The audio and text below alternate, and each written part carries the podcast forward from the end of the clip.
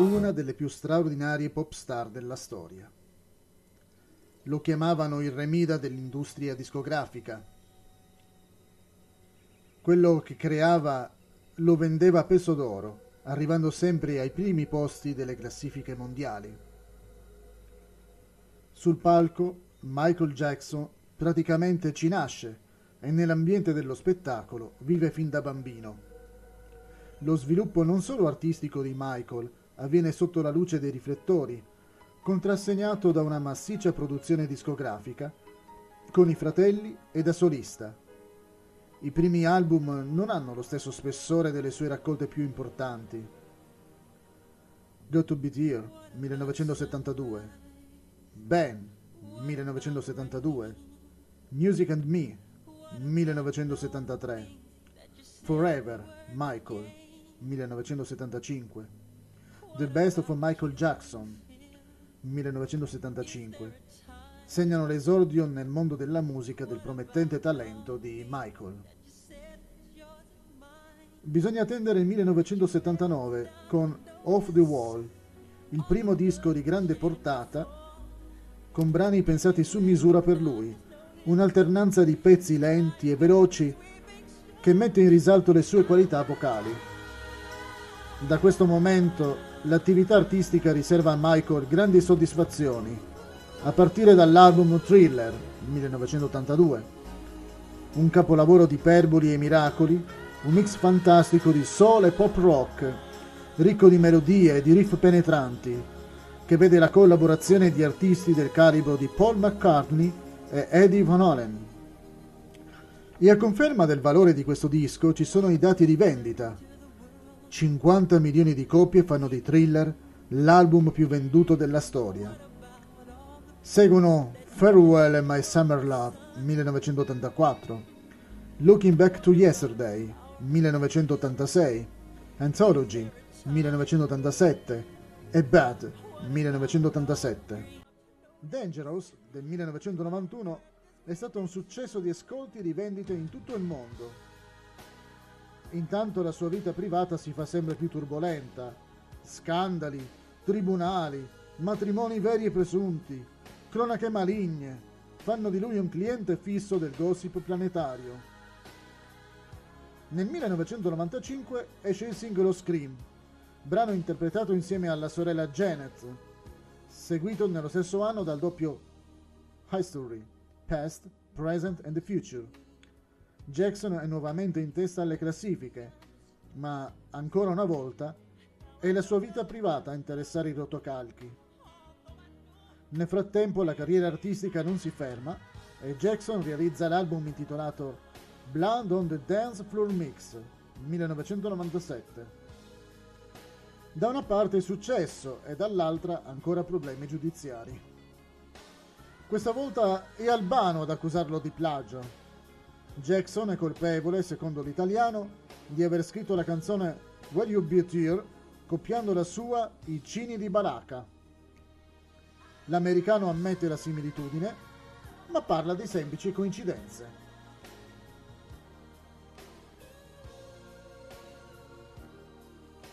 Saltiamo al 2005, quando fu processato e assolto da accuse di abusi sessuali su minori e diverse altre accuse. Ma non era la prima volta. Dalla fine degli anni Ottanta, Jackson divenne una figura di polemiche e speculazioni a causa del suo aspetto mutevole, delle relazioni, del comportamento e dello stile di vita. Nel 1993 fu accusato di aver abusato sessualmente del figlio di un amico di famiglia. La causa fu risolta in via stragiudiziale. Jackson non è stato incriminato a causa della mancanza di prove. Nel 2005 fu processato e assolto da ulteriori accuse di abusi sessuali su minori e diverse altre accuse. L'FBI non trovò alcuna prova di condotta criminale che riguardasse Jackson in entrambi i casi. Nel 2009, mentre si preparava per una serie di concerti per ritornare alla ribalta, This Is It, Jackson morì per un'overdose di Propofol somministrato dal suo medico personale, Conrad Murray, che fu condannato nel 2011 per omicidio colposo involontario. Jackson è uno degli artisti musicali che hanno venduto di più in tutti i tempi, con vendite stimate di oltre 400 milioni di dischi in tutto il mondo. Ha avuto 13 singoli al primo posto della Billboard 800, più di qualsiasi altro artista maschile nell'era 800 ed è stato il primo artista ad avere un singolo nella top 10 nella Billboard 800 in 5 decenni diversi. È considerato dalla RIA come l'artista musicale solista più venduto di tutti i tempi in tutto il mondo. I suoi riconoscimenti includono 15 Grammy Awards, 6 Brit Awards, un Golden Globe Award e 39 Guinness World Records tra cui il Most Successful Entertainer of All Time. Le...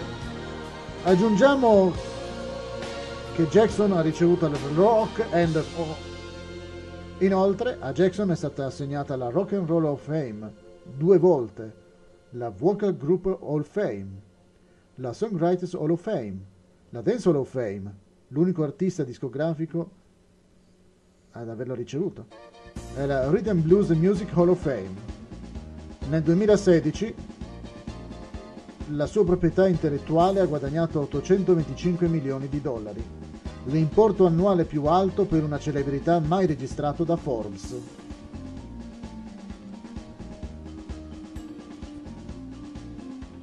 Fra tutti i premi che ha vinto nella sua carriera, a Michael Jackson è stato conferito persino il premio di leggenda vivente del pop. Artigiano di parole, ideatore di suoni. Artigiano, avvocato e musicista raffinato. Classe 1937. Paolo Conte è un uomo di grande ironia. Aria sorniona, baffo brizzolato, si presenta al pianoforte interprete ideale delle sue musiche e delle sue parole. Ha sempre amato il jazz, soprattutto quello degli anni venti e le grandi orchestre dell'epoca swing. Con gli amici del Torino Modern Ensemble ha iniziato a suonare il vibrafono e il piano. Non passa molto tempo e Conte inizia a scrivere, prima la musica e poi il testo, alla maniera di americani quali Cole Porter,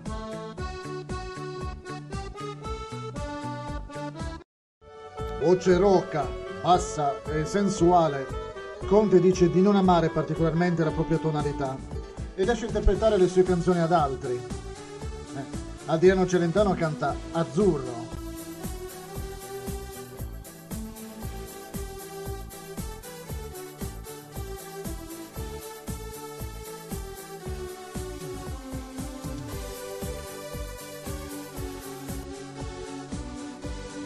Enzo Iannacci, Messico e nuvole.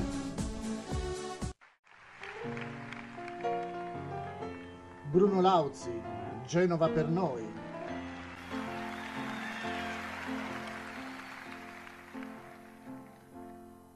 Ma quella faccia un po' così, quell'espressione un po' così che abbiamo noi. E anche onda su onda, sempre Bruno Lauzi. Ci chiediamo se quel posto dove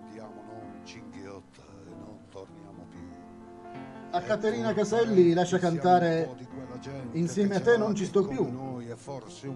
Pati Bravo presta la sua voce per Tripoli. Nel 1975 Paolo Conte fa il grande passo e pubblica il suo primo album intitolato semplicemente Paolo Conte. È datato 1976. L'incontro fra l'autore e Amicare Rambaldi e il suo conseguente debutto al Club Tenco. Sapiente artigiano di parole, nelle sue canzoni parla di un'Italia che non c'è più, di un paese ingenuo e sognatore, ma allo stesso tempo furbo, felice di sventolare camicie hawaiane e andare in gita la domenica, di mangiare gelati al limone e viaggiare in topolino color amaranto, di ascoltare orchestrine jazz e sorseggiare un tamarindo all'ombra di un bovindo. Macaia, scimmia di luce di follia. Sono parole tratte da alcune sue canzoni, Un gelato al limon, 1979. Paris Milonga, 1981.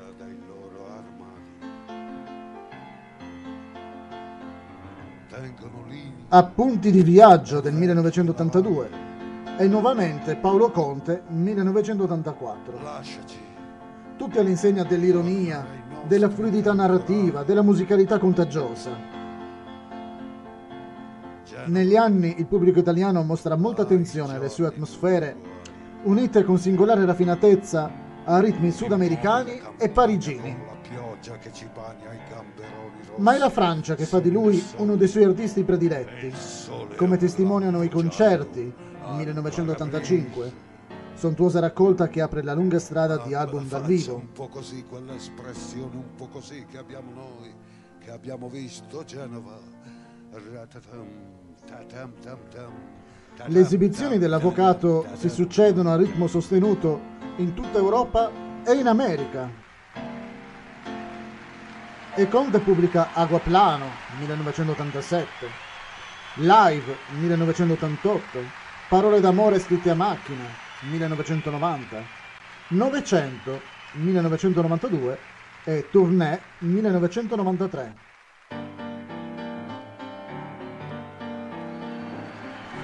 Via, via.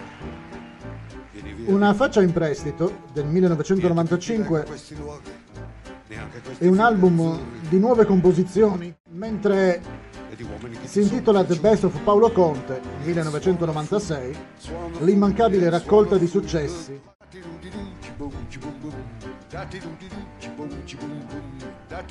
Tournée 2 1998 Via, via. è un doppio dal vivo che la rivista Rolling Stone inserisce tra i 100 migliori dischi dell'anno.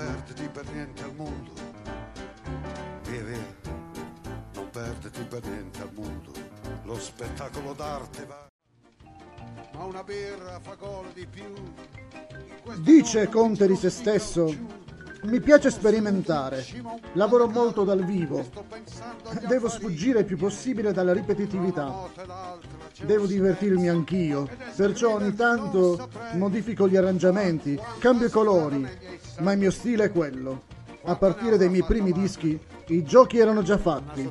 Avendo io cominciato tardi a esprimermi anche come interprete, lo stile era già formato. Alcune delle canzoni più popolari di Conte sono state utilizzate come colonne sonore di film, tra cui Comedy in I Am David 2003 Oltre l'acqua. e Mickey Blue Eyes 1999. Via con me in French Kiss 1995, Mostra di Marta 2001 e Welcome to Collingwood 2002. Scritta dal diavolo in spregio evidente. Inoltre, la canzone di Conte l'orchestrina è presente durante i titoli di coda degli episodi 3 e 4 della serie televisiva The New Pop Mi 2020. guarderai, ma non Nel 1997 Conte vinse il nastro d'argento per la miglior colonna sonora per il film La Freccia Azzurra. sorriderai, mi guarderai, ma non mi amerai.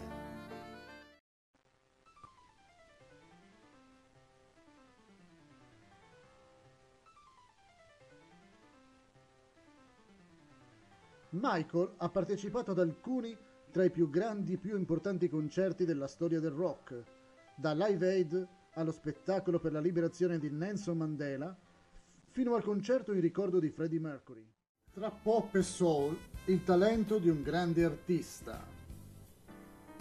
Si chiama Georgios Kyriakos Panayotou, altrimenti detto George Michael.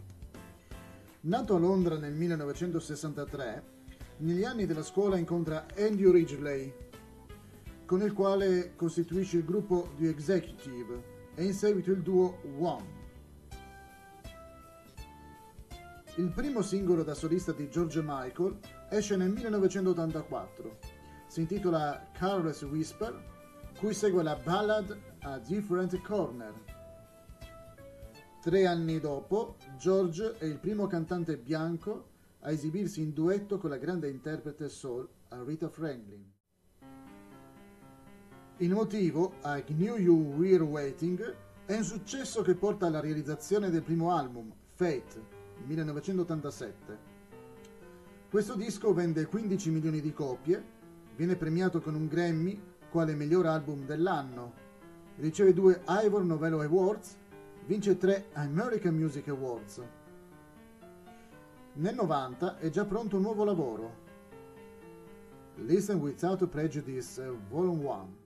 Fin dal primo singolo, Praying for Time, viene indicata la svolta dello stile di George Michael, un taglio crudo ed essenziale, con richiami alla musica degli anni 60, alla black music e al jazz. Don't Let the Sun Go Down on Me è il titolo del singolo uscito nel 91, in duetto con Elton John e prodotto per beneficenza. Pochi mesi dopo è nuovamente in classifica con Too Funky, singolo dall'album Red Hot and Dance, realizzato per la lotta Lights, che comprende successi remixati di artisti come Madonna e Shawl e tre brani inediti di George Michael. 1993 Nuovo anno e nuova affermazione per il cantante grazie all'LP Five Live, che propone brani registrati con i Queen e con Lisa Stranfield in occasione del Freddie Mercury Tribute Concert e della tournée precedente. Una causa con la casa discografica gli impedisce di registrare per lungo tempo, finché nel 96 George ritorna solista con l'album Holder, che gli porta riconoscimenti in ben 34 paesi. L'antologia Ladies and Gentlemen, The Best of George Michael, esce nel 98, restando in classifica per 8 settimane. Nel marzo del 99 il cantante pubblica Us, una canzone di Stevie Wonder, in duetto con la star del rhythm blues Mary Blige e, nell'ottobre dello stesso anno, torna dal vivo in occasione del concerto di beneficenza Net Aid, accompagnato da un grande coro gospel e da 20 ballerini. Alle soglie del 2000 George Michael cavalca il successo con Song for the Last Century, un album in cui compaiono canzoni scritte da alcuni dei più grandi compositori.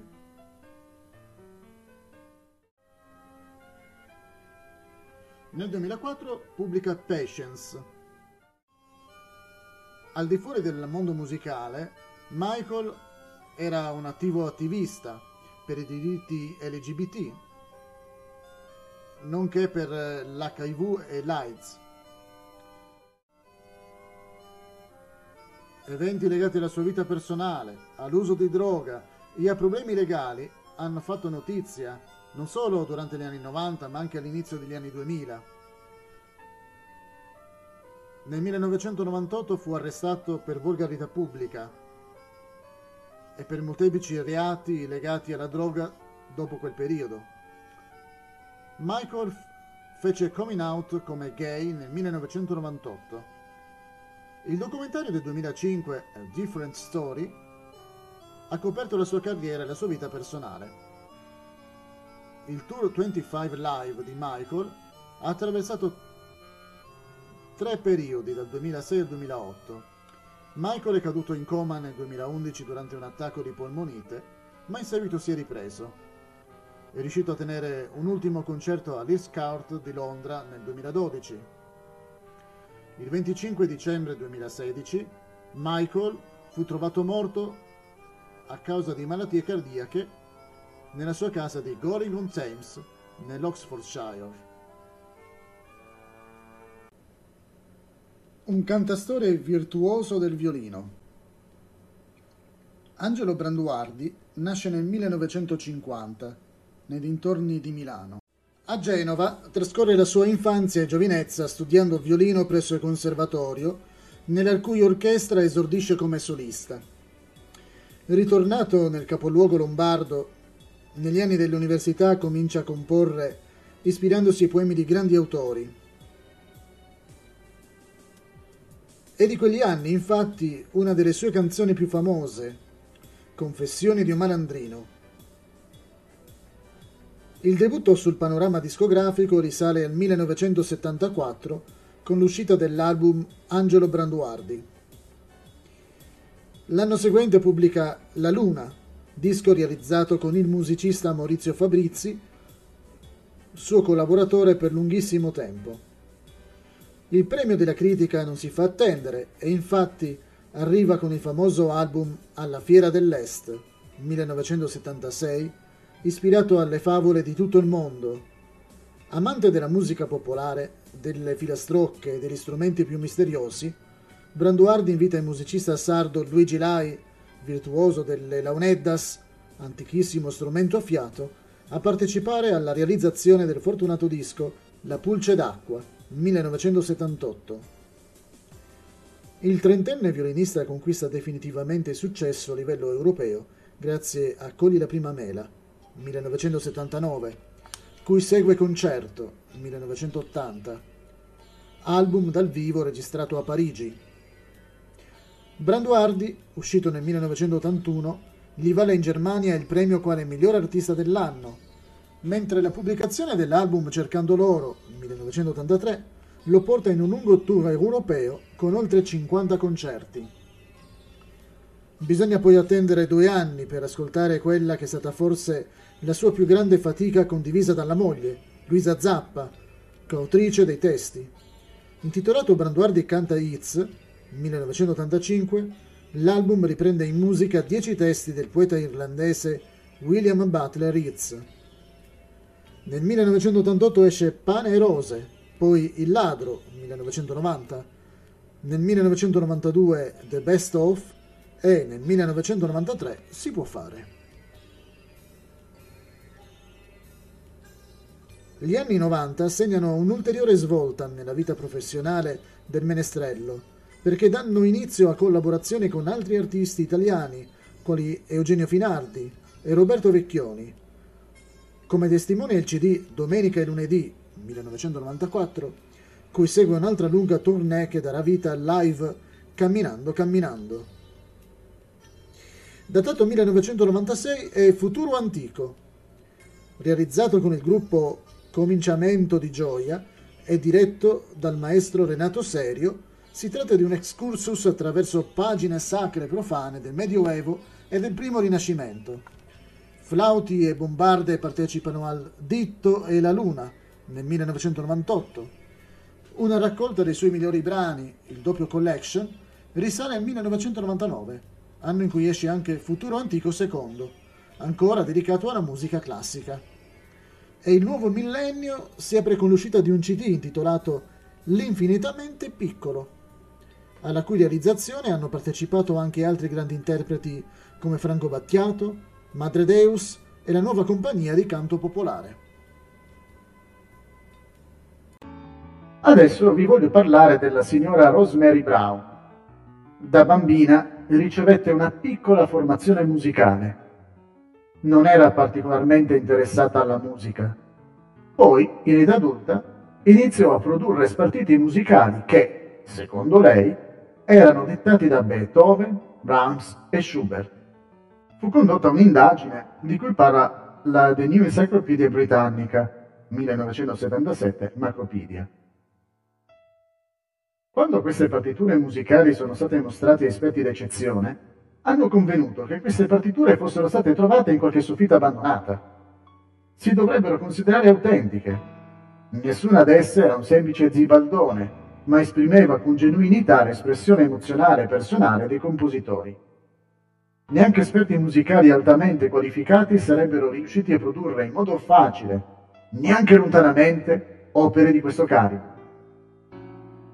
Come una semplice donna appartenente alla classe operaia con una formazione musicale straordinariamente ridotta potesse esserci riuscita è sconcertante, soprattutto perché non aveva mai studiato composizione. Per molti questa esperienza è affascinante. Come si spiega? La The New Encyclopedia Britannica riconosce. L'idea secondo cui i fantasmi di questi musicisti germanici fanno la fila per dettare le loro nuove composizioni a questa donna in inglese non è allettante. Comunque l'enciclopedia osserva. I fatti sono indiscussi, nessuna spiegazione ovvia è imminente. Ci sono molte altre storie come questa. Dal Canada una rocker all'insegna della femminilità. Alanis Morissette nasce a Ottawa nel 1974. Giovanissima comincia a lavorare per la televisione canadese in un programma per ragazzi e non tarda a cantare, tanto che già nei primi anni 90 incide due album di musica dance pop, Alanis 1991 e Now is the Time 1992. Il successo come cantante arriva nel 95 grazie alla canzone You Out At Now, un testo infuriato che non nasconde ciò che di negativo Alanis pensa sugli uomini. Così, mentre i suoi precedenti dischi spariscono misteriosamente dal mercato, la ventenne canadese diventa il simbolo della rabbia femminile. L'album che segue, intitolato the Little Pill, 1995, realizzato insieme con Glenn Ballard e pubblicato dalla stessa casa discografica di Madonna, vende più di 20 milioni di copie, 16 solo negli Stati Uniti, e ispira tutta una generazione di cantautrici vintose. Questo lavoro è una clamorosa unione tra le melodie del pop, la rabbia del rock alternativo e il songwriting artigianale della canzone d'autore. Pochi anni dopo Alanis si ripresenta sul mercato discografico con l'incisione di un altro album, Supposed Firm Infatuation Junkie, 1998. È un altro successo straordinario, uno dei dischi più venduti della storia, trainato dalla canzone Thank You. In lotta con l'altro sesso, però, Alanis Morissette non sembra esserlo in modo perenne, tanto che nel suo successivo lavoro, Unplugged 1999, si presenta in una veste più dolce e tenera. Un po' più versione hippie anni 70, la cantautrice è svolta verso melodie più soffuse, sono infatti pochi i brani contenuti in Unplugged in cui Alanis grida la sua voce, anche se i temi ricorrenti sono ancora gli amori finiti, le donne abbandonate, eccetera. La Morissette si era proposta quale profeta della sua generazione, mentre oggi propone ballate, sonorità nuove. E il pubblico che ammirava nei primi album fa riacere con entusiasmo anche questa veste. Giovane, ma con uno spiccato senso degli affari, Alanis ha stipulato un contratto miliardario con MP3 permettendo di lanciare la sua voce anche su internet. Un menestrello pieno di poesia. Ron, il cui vero nome è Rosalino Cellamare, è nato a Dorno, Pavia, nel 1953. La sua prima uscita ufficiale nel mondo della canzone risale al 1971 con l'esibizione al Festival di Sanremo quando, insieme a Nada, interpreta Pa, diglielo a Ma, una canzone che gli permette di farsi conoscere dal grande pubblico. L'anno seguente è la volta di un disco per l'estate e della canzone Il gigante e la bambina, brano scritto da Lucio Dalla e Paola Pallottino, che diventa subito un grande successo. Ron è schivo, predilige il riservo e scrive per altri cantanti. La sua prima musica è Piazza Grande, portata al Festival della canzone italiana da Lucio Dalla nel 1972. L'anno seguente esce l'album d'esordio di Ron, Il Bosco degli Amanti, cui seguono Dal nostro livello 1974 ed Esperienze 1975. Il suo stile è quasi unico in quel momento, perché l'autore dà voce all'interiorità senza nulla lasciare alle ridondanze esteriori. La scrittura dei testi è fuori dalla routine ed è sorretta da giri armonici decisamente inconsueti, interessati a modelli come Cat Stevens, Paul McCartney o Elton John. Il successo continua con la canzone I ragazzi italiani, e per Ron è arrivata anche l'occasione di partecipare, in qualità di arrangiatore, chitarrista e pianista, a Banana Republic, il mitico tour di Lucio Dalla e Francesco De Gregori, cui segue l'album Collettivo, Una città per cantare, 1979. Siamo negli anni Ottanta, ossia negli anni di Al centro della musica, 1981, di Guarda chi si vede, 1982, del live Tutti i cuori viaggianti, 1983, e di Calypso, 1983. Fino a giungere a quello che molti considerano il suo capolavoro, Gio Temerario, ritratto di un aviatore glorificato, ma solo. L'instancabile raccolta I grandi successi di Ron e poi gli album Ron 1985 e L'Italia che va 1986 preludono a un nuovo grande successo. Il mondo avrà una grande anima. Una canzone sull'utopia della fratellanza che Ron porta a Sanremo L'omonimo album live è del 1989. Sempre disponibile e favorevole al lavoro di gruppo, alle soglie dei 40 anni l'artista si avvale della collaborazione dei cantanti Biagio Antonacci, Angela Baraldi e Marco Ruberti per realizzare l'album Apri le braccia e poi vola 1990. Il disco successivo, Le foglie e il vento 1992 viene definito come l'autoritratto di un artista in bilico tra la realtà quotidiana e il sogno. Come dimostra ancora meglio Angelo, 1994, in cui la concezione religiosa dell'autore sfiora i grandi temi della solidarietà umana, della solitudine, del misticismo e dell'amore.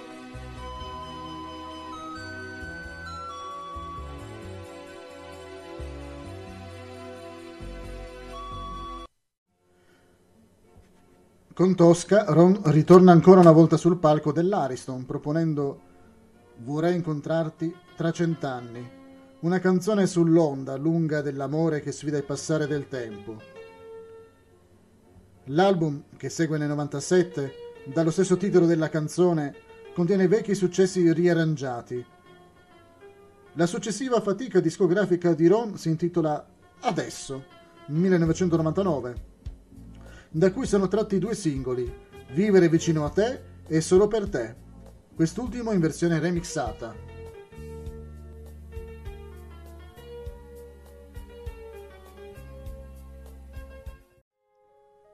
Nella sua lunga carriera, Ron si è dedicato anche al cinema, sia come attore, sia curando le colonne sonore di diversi film girati da grandi registi italiani, quali Giuliano Montaldo e Luigi Magni.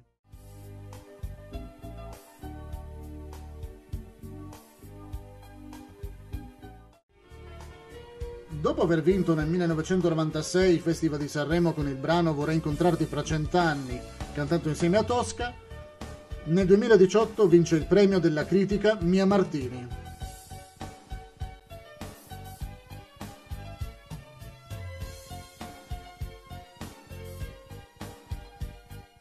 Cocktail esplosivo tra ritmi latini e angloamericani. La leggenda narra che la storia della magra sia vera la flaca è una deliziosa ragazza mulatta incontrata a Cuba. Ma la flaca è anche una metafora dell'isola e significa pure 5 milioni di dischi in tutto il mondo.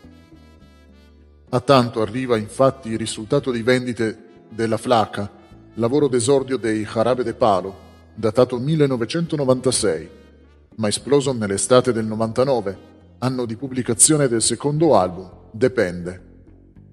Jarabe de Palo è composto da Pau Donés, voce e compositore, Alex Tenas, batteria, Juan Genet, basso, Jordi Mena, chitarra e Daniel Forcada, percussioni.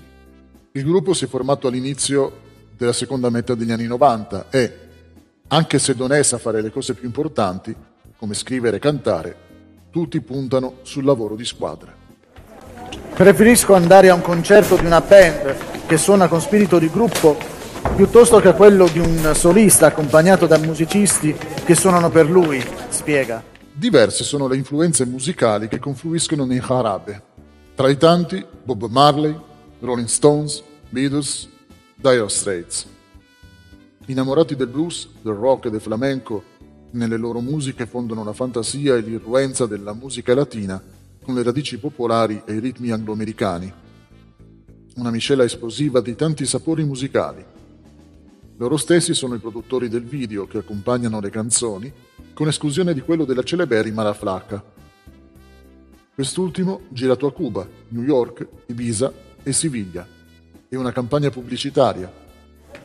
Credo, ha affermato il leader del gruppo, di aver girato quel video abbia coinciso con il mio primo viaggio fuori dalla Spagna, visto che non ho mai avuto soldi per potermelo permettere. Il secondo album, datato 1999, si intitola Depende.